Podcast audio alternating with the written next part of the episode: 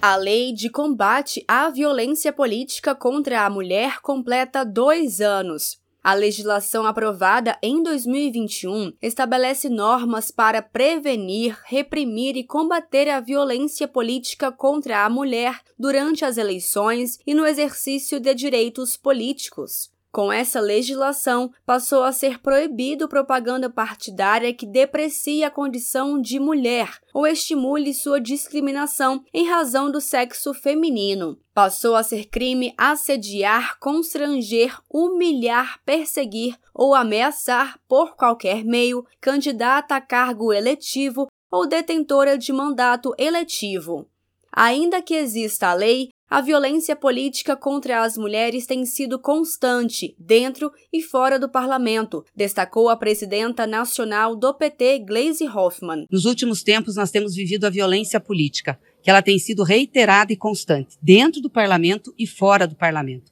A extrema-direita aqui, o grupo bolsonarista, tem atacado as mulheres incessantemente, com palavrões, com ameaças e até com disposição física de enfrentamento. Quando a gente resolve fazer um enfrentamento e é um enfrentamento político, estamos sendo duras sim, porque tem que ser dura na política que está vindo sobre a gente, para combater o estímulo à violência e enfrentar o feminicídio, o presidente Lula assinou decreto para restringir o armamento. O assunto foi destaque no jornal PT Brasil com Tamiri Sampaio, assessora especial do ministro da Justiça e Segurança Pública, e coordenadora do Programa Nacional de Segurança Pública com Cidadania, o PRONASSE. A gente viu nos últimos anos uma série de casos que envolvia o uso de arma de fogo e quanto que a violência, inclusive, tanto no que se refere à violência contra a mulher, a violência contra a juventude, os ataques nas escolas, é, passaram, né, parte deles passaram por um processo de uso de arma de fogo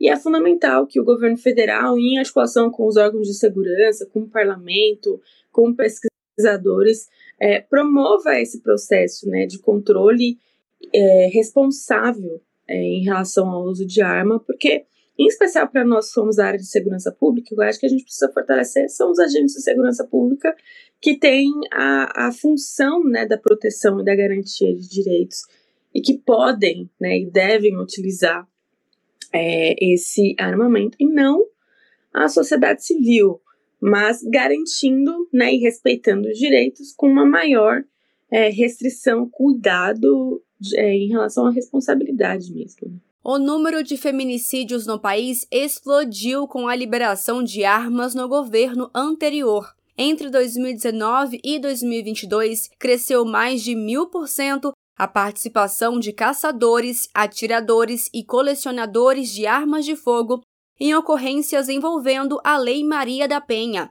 Com um decreto assinado pelo presidente Lula, que restringe o armamento, vai garantir maior defesa e proteção à vida das mulheres, explicou Tamiri Sampaio. A gente percebe que quando existe esse, esse processo de uso indiscriminado, irresponsável, essa lógica do liberou uso geral, né, em relação à utilização do uso de arma, existe um público bem específico que sofre com isso, né? Que são grupos que historicamente é, sofrem com um processo de violência estrutural e no caso das mulheres, no caso da nossa juventude, é, isso tem um impacto muito grande, assim, tá? Então eu acredito, e aí como o Pronas é um programa que tem como primeiro eixo enfrentamento ao feminicídio, o combate às violências, né, contra as mulheres, que esse decreto ele também vai possibilitar é, e garantir maior defesa né, da vida das mulheres, maior proteção a essas vidas